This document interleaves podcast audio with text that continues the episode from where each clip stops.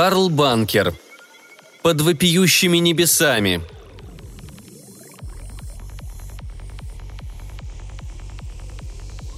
Через корпус саней, тонкую обивку сидений, сквозь скафандры, шипящие вибрации реактивного двигателя вливалась в тела двух мужчин, пронизывая их до костей, и отдавалась в шлемах навязчивым звуком, причем весьма нехорошим.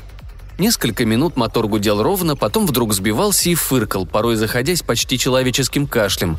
Затем снова работал нормально. И так раз за разом. Иногда Сандерс оборачивался, чтобы взглянуть на расположенный позади открытой кабины двигатель, или наблюдал за Робсоном, который управлял санями и смотрел только вперед. Оба молчали. Вдруг раздался металлический скрежет. Сани резко швырнуло вправо. Робсон выругался. Одной рукой он сражался с рычагом управления, другой глушил двигатель.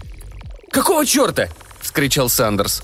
Робсон не ответил. Когда сани остановились, он отстегнул ремень безопасности и спрыгнул на лед. Спустя мгновение Сандерс услышал в шлемофоне тихий звук, похожий на мычание – «Что случилось?» – спросил он, взглянув на Робсона. «Можете тоже слезать, сэр. Придется идти пешком», – ответил Робсон. «Что?» – рявкнул Сандерс. «Что с этой проклятой машиной?» Он спустился на лед к Робсону, который махнул рукой на двигатель и сказал.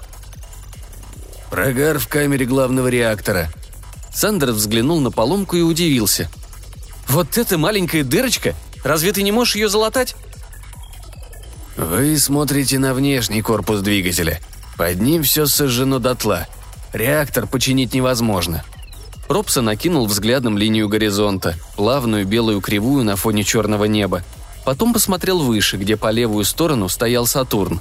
Он достиг фазы первой четверти и занимал большой кусок неба. Через час планета станет полной.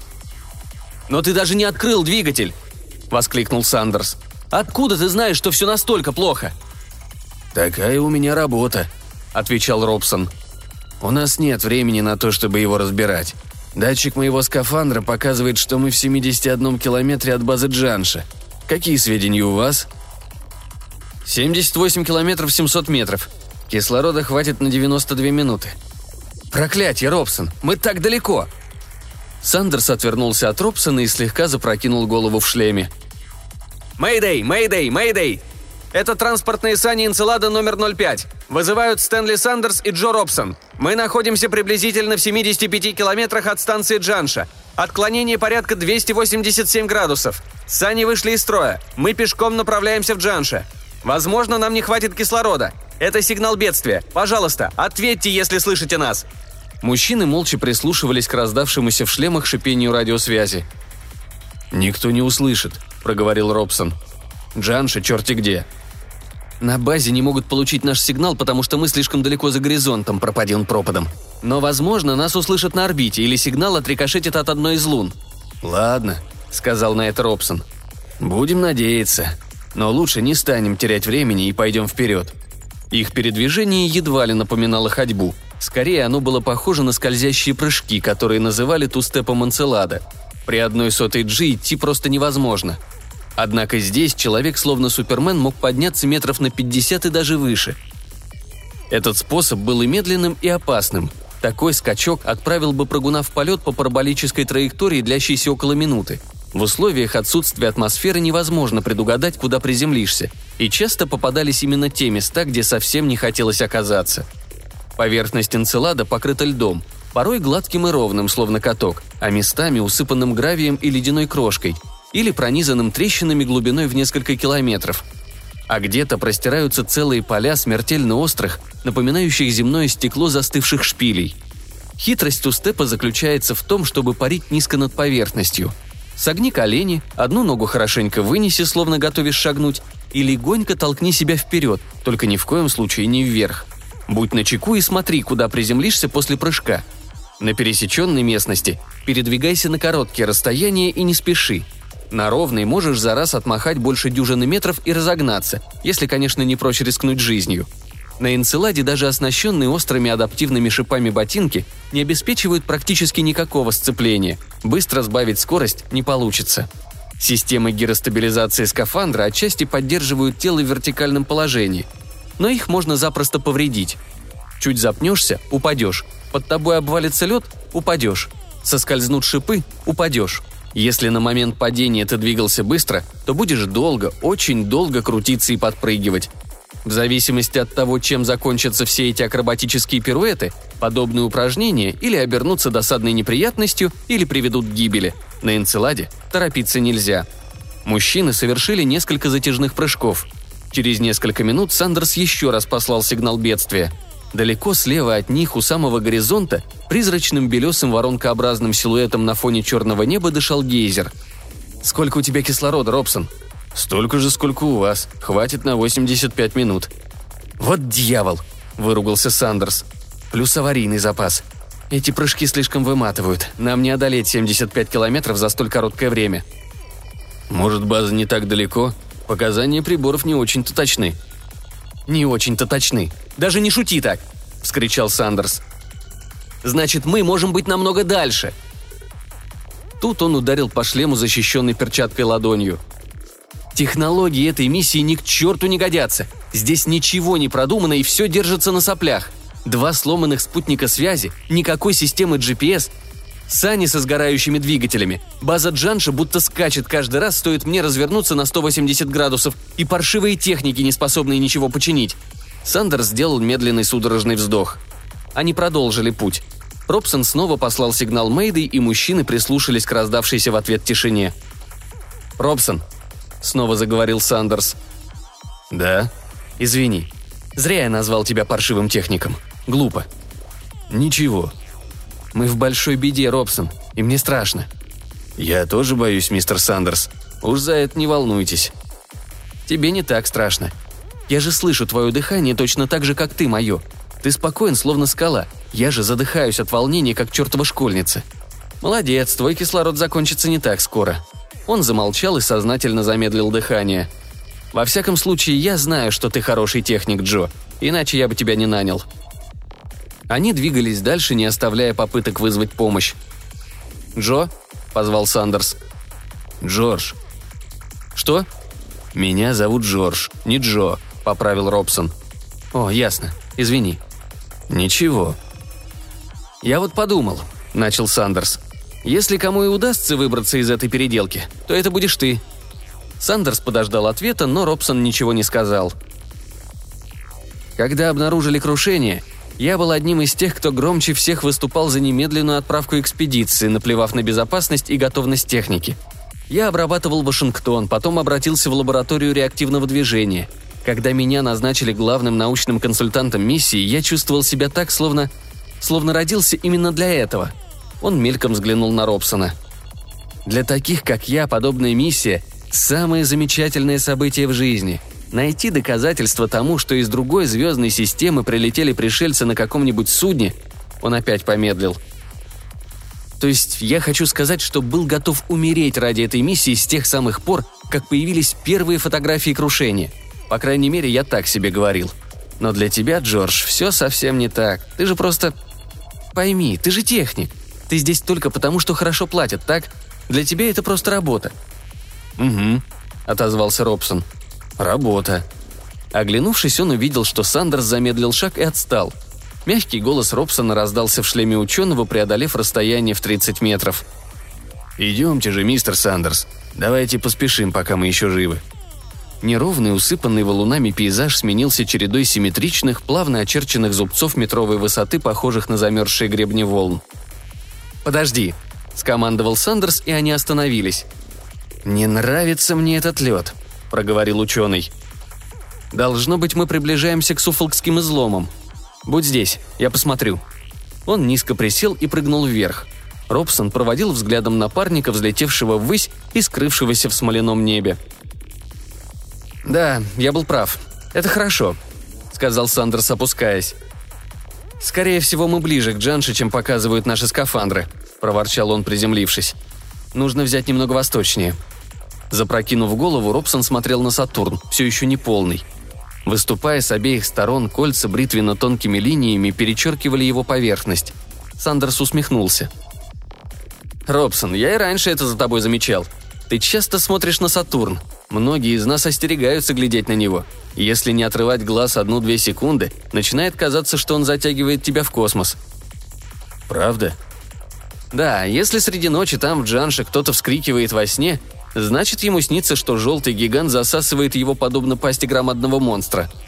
Полагаю, ты просто не задумываешься об этом, как сейчас не осознаешь, в какую переделку мы попали. Нет у тебя воображения, Джордж, и я ужасно тебе завидую. Вскоре ландшафт снова изменился. На обширной равнине лед был достаточно гладким, и путникам удалось набрать скорость. «Так-то лучше», — заметил Сандерс. «Только бы продолжалось в том же духе». Тут техник издал пронзительный нечленораздельный вопль. Ученый посмотрел направо и увидел, что напарник крутится вокруг своей оси. «Господи, Робсон, с тобой все в порядке?» Техник, вертясь в двух метрах над землей, лишь выругался в ответ. Когда он подлетел ближе к поверхности, то попытался схватиться рукой за лед, но отскочил вверх и теперь вращался в двух осях координат. «Дьявольщина!» – взревел он. «Джордж, прекрати сопротивляться! Расслабься! Ты знаешь, что делать!» «Точно!» – согласился тот сдавленным голосом. Шлемофон доносил до Сандерса жужжание напряженно работавших гироскопов Робсона. «Какого черта?» – спросил он техника. «Здесь ровно как...» «Заткнись!» Робсон все еще извивался над поверхностью, время от времени ударяясь об нее. «Я что-то видел, подо льдом. Вернись, постарайся отыскать это место. Подожди, я опять на ногах. Иду назад». И он большими высокими шагами повторил пройденный путь в обратном направлении. «Робсон, ты что творишь?» – воскликнул Сандерс. «Что бы там ни было, у нас нет времени!» Техник не отвечал. Сандерс собрался снова его окликнуть, но тут Робсон остановился. Затем сделал несколько шагов, уставившись себе под ноги. И опустился на колени, медленно и плавно, как падают предметы при ничтожно малой гравитации Энцелада. В шлеме ученого раздались очень тихие слова. «Мистер Сандерс, идите сюда». «Что там? Ты ушибся?» «Со мной все в порядке. Просто подойдите сюда. Посмотрите». Сандерс переместился к Робсону, остановился и посмотрел вниз. Какое-то время ученый молчал, никак не реагируя на происходящее. Робсон даже с любопытством взглянул на него, чтобы удостовериться, не скрывает ли от него объект игра света. Наконец Сандерс прерывисто вздохнул и попытался прикрыть рукой разинутый от изумления рот, стукнув при этом перчаткой по лицевому забралу гермошлема – «Он меньше, чем мы предполагали», – прошептал он. «Едва ли выше метра». Голос Сандерса прервался, и он, опустившись на четвереньки, наклонился к самому льду. Тело существа вмерзло под углом. Голова располагалась выше торса. Ноги и ступни неясно виднелись в мутноватом льду. Но прозрачный овальный шлем был практически у самой поверхности.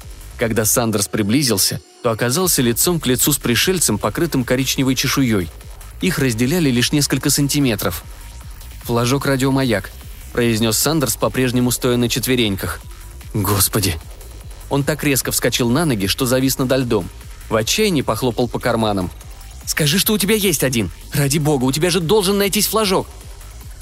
«Нет», — отвечал Робсон. «Все остались в санях». «Проклятие! Тогда хоть что-нибудь, что мы можем оставить здесь в качестве указателя, или чем удастся сделать запись на тот случай, если мы не вернемся на базу. Другие участники экспедиции должны узнать о нем». «Ничего такого у меня при себе нет», — сказал Робсон. «Вообще. И наши скафандры не могут сделать запись». «Ну ладно, мы соорудим пирамиду, нагромоздим льда». Он замолчал и обвел взглядом плоский невыразительный пейзаж, который простирался во всех направлениях вплоть до самого горизонта. Сандерс воздел руки к небу, тряся дрожащими кулаками перед шлемом. «Провались все в преисподнюю!» От досады он топнул ногой и взлетел на метр вверх. «Мы даже паршивой стрелочки не можем нацарапать на льду», он так тяжело дышал, что Робсон видел, как под скафандром вздымается и опадает его грудь. Ну что ж, хорошо. Возвращаемся на Джанша. Даже убогие инерциальные системы наших скафандров сгодятся на то, чтобы снова отыскать это место с помощью отслеживания пройденного маршрута. Вместе с поисковым отрядом мы найдем это место. Говоря это, он быстро запрыгал по льду. «Давай, вперед!» рявкнул он. «Теперь мы пойдем быстро. Так быстро, насколько сможем, чего бы нам это ни стоило. Нам нужно добраться в Джанша. Ты слышишь меня?» «Слышу», — отозвался Робсон. Не останавливаясь, Сандерс оглянулся. Техник стоял как вкопанный. «Что ты застыл, Джо? Идем!» «Мистер Сандерс, не думаю, что нам удастся вернуться. Взгляните на показания приборов. Воздуха осталось минут на тридцать. а мы преодолели только половину пути. «Ну и что, черт тебя подери? Нужно попытаться. Не можешь же ты просто остаться там и...» Ученый умолк. Стараясь не потерять точку опоры, он медленно остановился. Затем повернулся и посмотрел на техника, который был уже в 50 метрах от него. «Боже мой, Робсон!» «Да», — кивнул тот. «У нас нет с собой ни одного флажка радиомаяка, зато у нас есть транспондеры. Те, что встроены в скафандры. С помощью этого передатчика они отыщут меня, и когда найдут, увидят его». «Нет, Робсон, слушай, даже если у нас не получится вернуться на базу, нам будет достаточно оказаться в радиусе действия радиосигнала. Мы скажем участникам экспедиции...» «Если доберемся туда, где берет радиосигнал, и у поискового отряда может все равно не получиться найти этого парня. Чтобы увидеть инопланетянина сквозь толщу льда, нужно оказаться прямо над ним. «Ты не можешь! Не можешь вот так вот! Боже, Робсон!» «Вы сами сказали, мистер Сандерс. Это важно. Это же вообще самое главное. Крушение – всего лишь груда покореженного металла, но он – нечто совершенно реальное. Тело, скафандр пришельца – вы, ученые, чего только не узнаете с его помощью, но для этого его нужно будет найти». Сандерс тяжело вздохнул. «Робсон, я не могу ждать. У меня нет времени стоять здесь и спорить с тобой. Я отправляюсь в Джанши и намерен туда дойти. Плевать, если для этого мне придется дышать вакуумом. Я добьюсь своего, слышишь? Можешь сидеть себе здесь и дожидаться, пока умрешь, а я не собираюсь».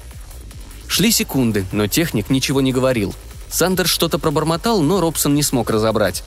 Тогда ученый развернулся и направился к базе, паря над льдом при каждом мощном прыжке.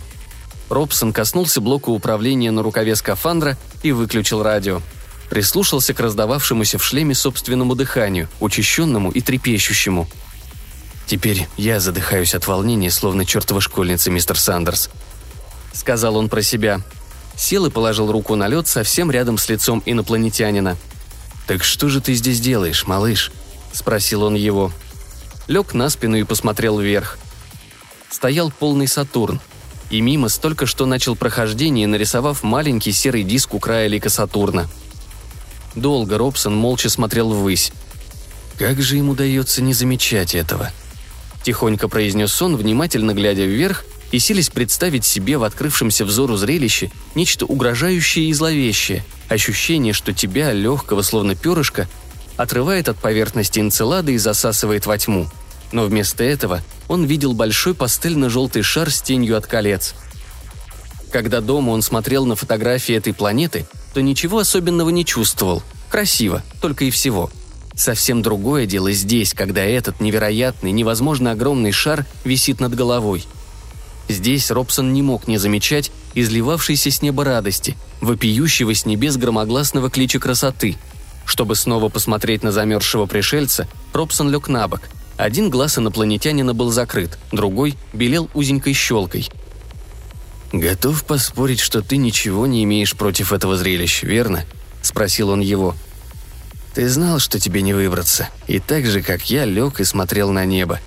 Полагаю, ты тоже был обделен воображением». Робсон опять перевернулся на спину. Попытался заложить руки за голову, только в скафандре это оказалось неудобно. Тогда он покрепче скрестил руки на груди, его била дрожь. «Так что же ты здесь делал, черт подери?» Снова спросил он. Несколько минут он молчал, потом произнес. «Ага, я догадался. Ты делал свою работу. Просто делал свою проклятую работу точно так же, как все мы.